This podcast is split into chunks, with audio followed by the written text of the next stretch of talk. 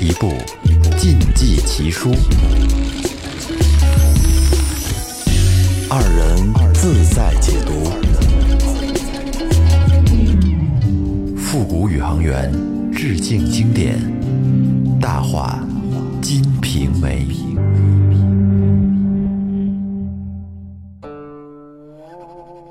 赶郎单素爱，着意手相连。岁月多望远，情踪任酒烟。余飞妻艳艳，比翼世间间。细数从前意，时时屈指间。哎，这几句诗押韵了，好听，比上一集的好听。这说明咱们笙歌它不是写不出押韵的诗，没有人故意的，只是不想写。对，所以说不要质疑笙歌啊，不要跟笙歌较劲。大家好，这里是大话金瓶梅，我是雷子，我是老岳。上一期咱们讲到王婆听说吴二不久就要回来了，然后把这事儿告诉了潘金莲跟西门庆，出了个主意，让潘金莲借着武大的百日，死的百日啊，请点和尚来给他做个法事，超度一下亡魂，然后他们后边再有安排。没想到在做法事的时候呢，他们俩在屋里快活，还被这帮和尚听了窗根取笑了一番，这帮老色驴啊！这法事也做完了，潘金莲的命运下面该当如何呢？咱们继续往下走。好，往下走。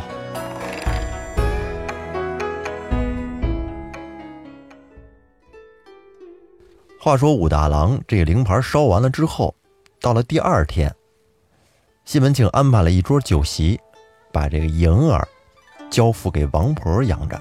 哦，哎，他们几个商量，干娘，这武二回来，怎么才能让他不知道我娶了六姐呀？有老身在此，任武二那厮怎么问，我自有话回答。大官人只管放心。西门庆听了之后，哎，很高兴，有人给托底，又给了王婆2-3两银子谢他。当晚呢，就把金莲的那些什么衣服呀，那些乱七八糟的东西，打了个包，全都拉家去了。哦，接回去了哈？没有，把东西拉家去了。哦，新拉的东西。哎，把剩下的那些破桌椅呀、板凳啊、旧衣服呀，都送给王婆了。到了第二天初八，西门庆用一顶轿子来接金莲。金莲换了一身漂亮的衣服，王婆送亲，戴安跟轿，就把金莲给抬到家里去了，接回来了。那条街上所有人都知道这件事儿了，但是都怕西门庆啊，不敢来多管多问，就编了4句顺口溜，打油诗。这诗就是。堪笑西门不识羞，先奸后娶丑名流。轿内坐着浪淫妇，后面跟着老千头。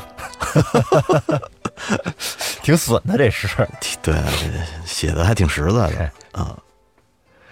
西门庆把金莲娶到家以后啊，收拾了他花园内楼下的3间房。给潘金莲住。有花园啊，哎，这规格很高啊。这3间房是独门独院，没有大门，只有一个小角门可以进去。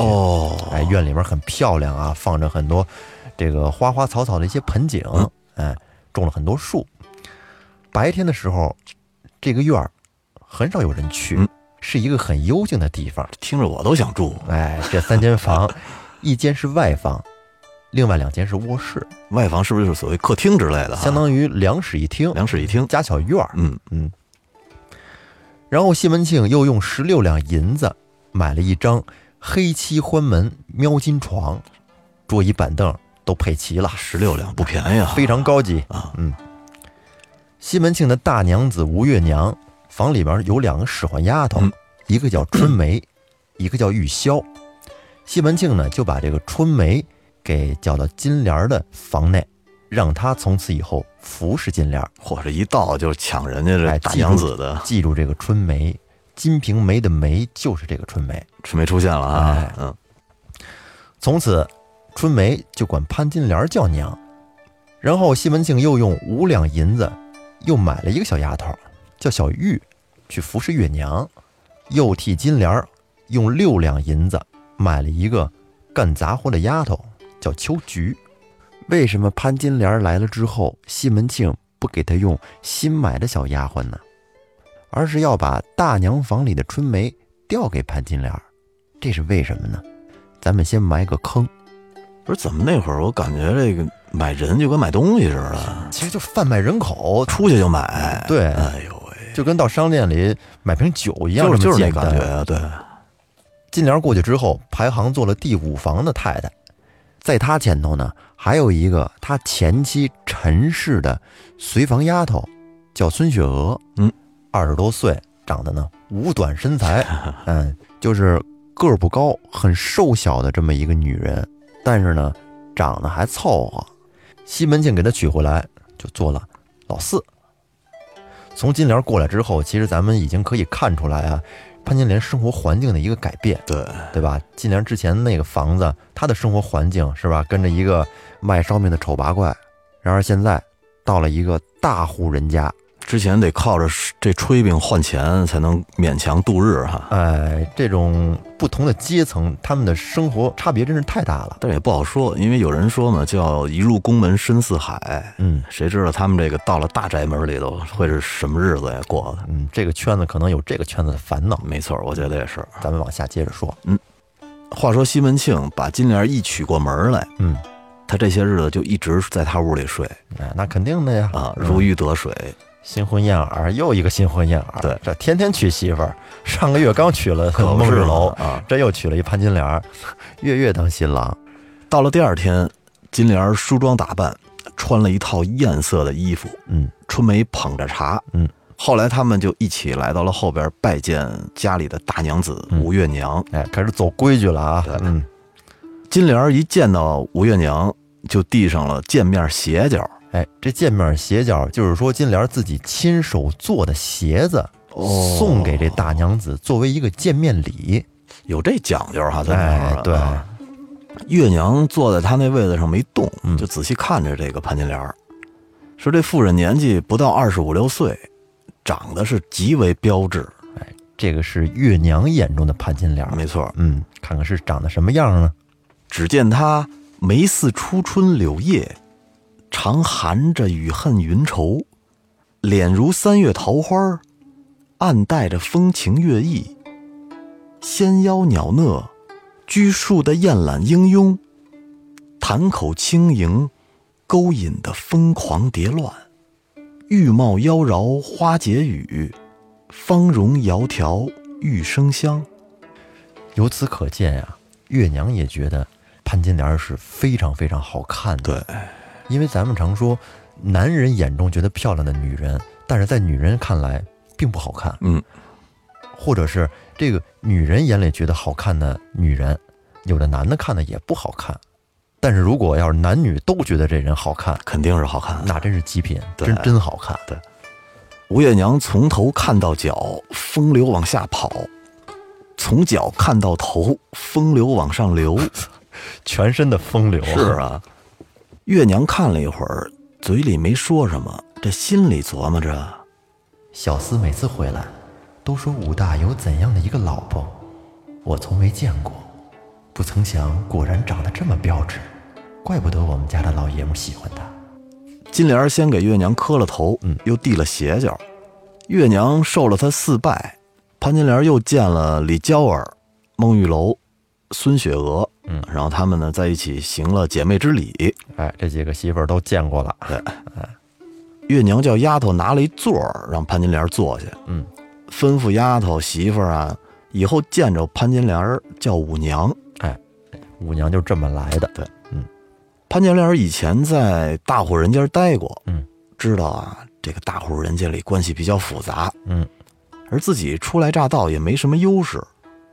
所以他现在首要的任务就是要弄清家里的局势是什么，得站队。对，人多得站队，跟着哪一边这很重要。嗯，金莲坐在那儿，然后不时的呢就偷偷的观察这几个女人。嗯，只见这大太太吴月娘啊，大概39年纪，长得呢面如银盆，俨如杏子，举止温柔，持重寡言。这模样应该是不好看。你像他面如银盆，脸跟盆似的，脸大脸大脸盘子是吧？然后这个眼也比较大，哎，杏眼圆睁，这模样您琢磨吧，反正应该是不好看。但是呢，月娘毕竟是大户人家出身，修养和素质这块还是有的，所以金莲觉得吴月娘应该是家里比较有话语权的人，你毕竟大太太嘛。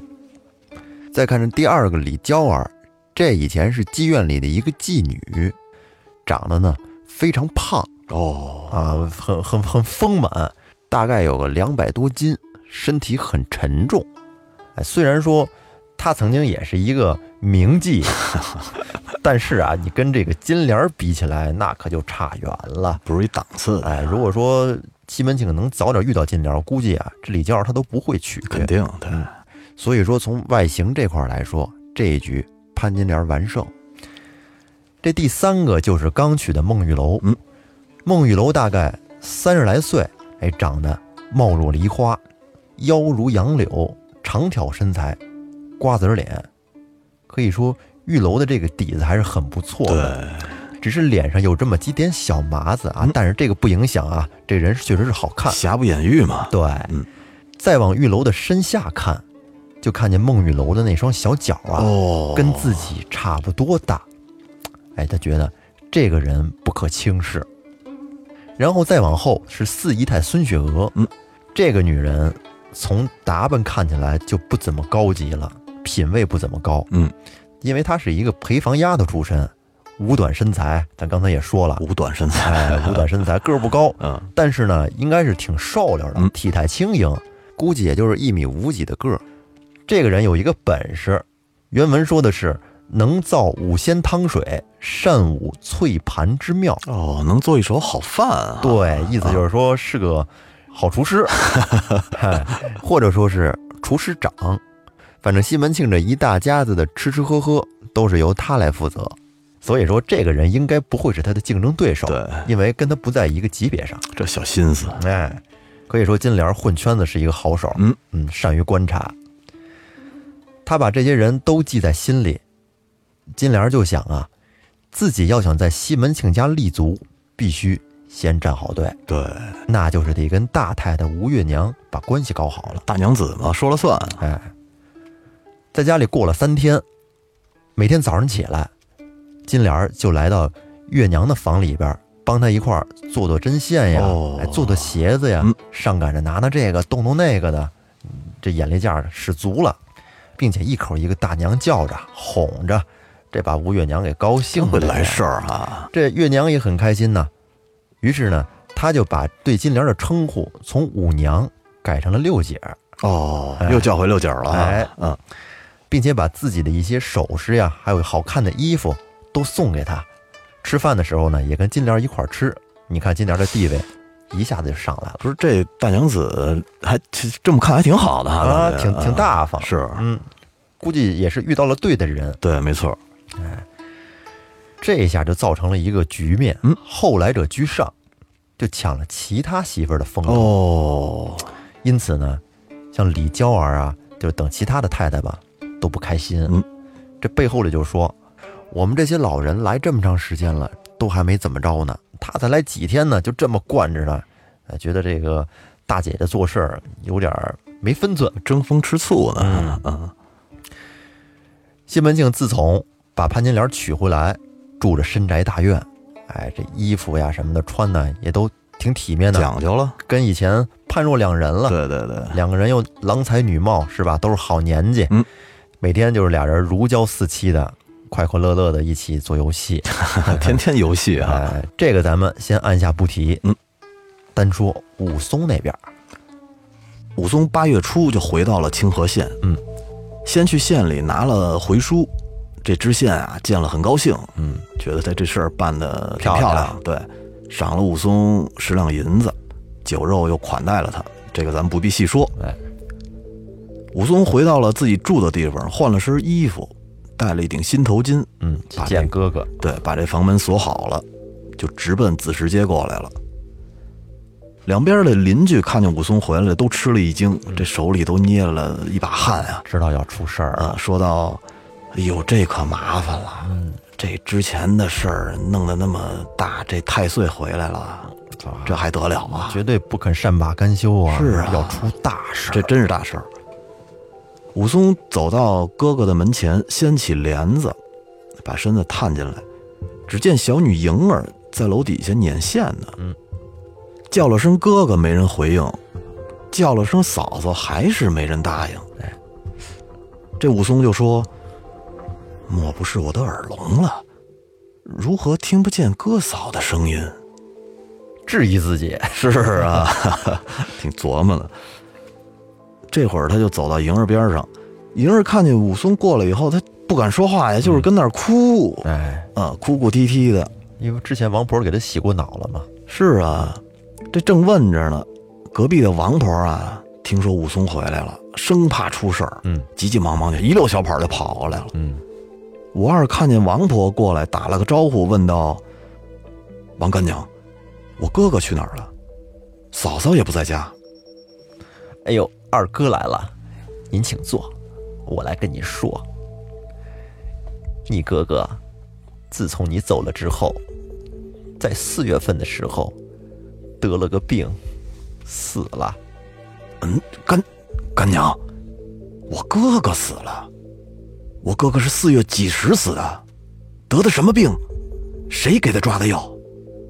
你哥哥是4月20号左右突然的害起了心疼病来，这病了有8、9天，这求神问卜，能吃的药都吃了，但是就是治不好，最后死了。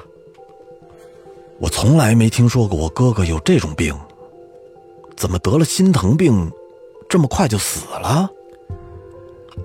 都头，这说的是什么话呀？天有不测风云，人有旦夕祸福。今晚脱了鞋和袜，明天能不能穿上还不一定呢。谁能知道后面会发生什么事儿啊？干娘，我哥哥如今埋在哪里？你哥哥自从死了以后，你也知道，这家里边也没什么钱，这大娘子也没有什么存下，上哪儿去找坟地呀？这还多亏了附近的一个财主，玉大郎之前有一面之交，设了一具棺材给他，放了有个3天，就抬出去火葬了。如今我嫂嫂住到哪里去了？你嫂嫂少女嫩妇的，也没有钱过日子，胡乱的守了100日孝。他娘劝他，前几个月嫁到外地去了，就留下了这个小丫头，让我替她养活，等你回来让我交给你。武二听了这套话，沉吟了半晌，没说什么，撇下王婆就出门走了，回到了他自己住的那个地儿，开了门，进了屋，换了一身素衣服，当孝衣了。对，又叫士兵买了一条麻绳，买了一顶孝帽子戴在头上，又买了一些果品点心，香烛冥纸啊，这个金银锭之类的。他就准备去哥哥家重新给武大设一个灵位，对。然后武松回到他哥哥家，安排了一些羹饭，还点起了香烛，铺设了酒肴，挂起了经幡，把这一切都安排妥了。大约1更之后，武二点了一炷香，倒身便拜。哥哥阴魂还没走远，你在世的时候为人软弱，如今却死得不明不白。你若真的有冤枉被人害了，就托梦给我，兄弟定替你报仇雪恨。说完，武松就把酒泼到了地上，烧了那点纸钱儿，武二呢便放声大哭。终究是异母同胞的两个兄弟，血浓于水啊。就这么一亲人。对，这哭的呀，这邻居什么都听见了，都觉得挺凄惨的。是。我二哭完了以后，就叫上莹儿和他这点士兵吃了点饭。嗯，晚上让这个士兵睡在他的屋旁边。嗯，莹儿呢还回到他自己的房子里睡，然后自己弄了一条席子，就睡到了吴大的灵台前边。哎，给哥哥守灵，给哥哥守灵。对，约摸着半夜时分，嗯，这武二翻来覆去的睡不着觉，这口里啊也只是长吁短叹的。哎。但他边上那帮士兵睡得跟死人似的，呼噜呼噜的。事不关己，高高挂起。是啊，这会儿我二爬起来，只见这个供桌上的琉璃灯忽忽悠悠的半明半灭。哦，嗯，我二坐在这席子上自言自语道：“我哥哥活着的时候本性懦弱，这死的却又不明不白。”武松这话还没说完。忽然就看见那灵桌下面刮起了一阵阴风。我操，好可怕。一阵阴风吹过啊。哎，这后面他会不会给武松一些指点呢？那武松如果知道了真相之后，又会闹出怎样的一番惊天动地的事件呢？这个武大会不会真的给武二托梦呢？嗯，咱们留到下期再说。下期再说吧。喜欢听我们的节目，欢迎订阅专辑和主播，这样新节目更新您会第一时间收到提示。另外，专辑新增加了评分功能，一直在默默收听的朋友们可以挪动手指进入专辑评价页啊，给一个5星10分，我们会非常的高兴。好吧，这里是大话金瓶梅，我们下期再见。下期再见。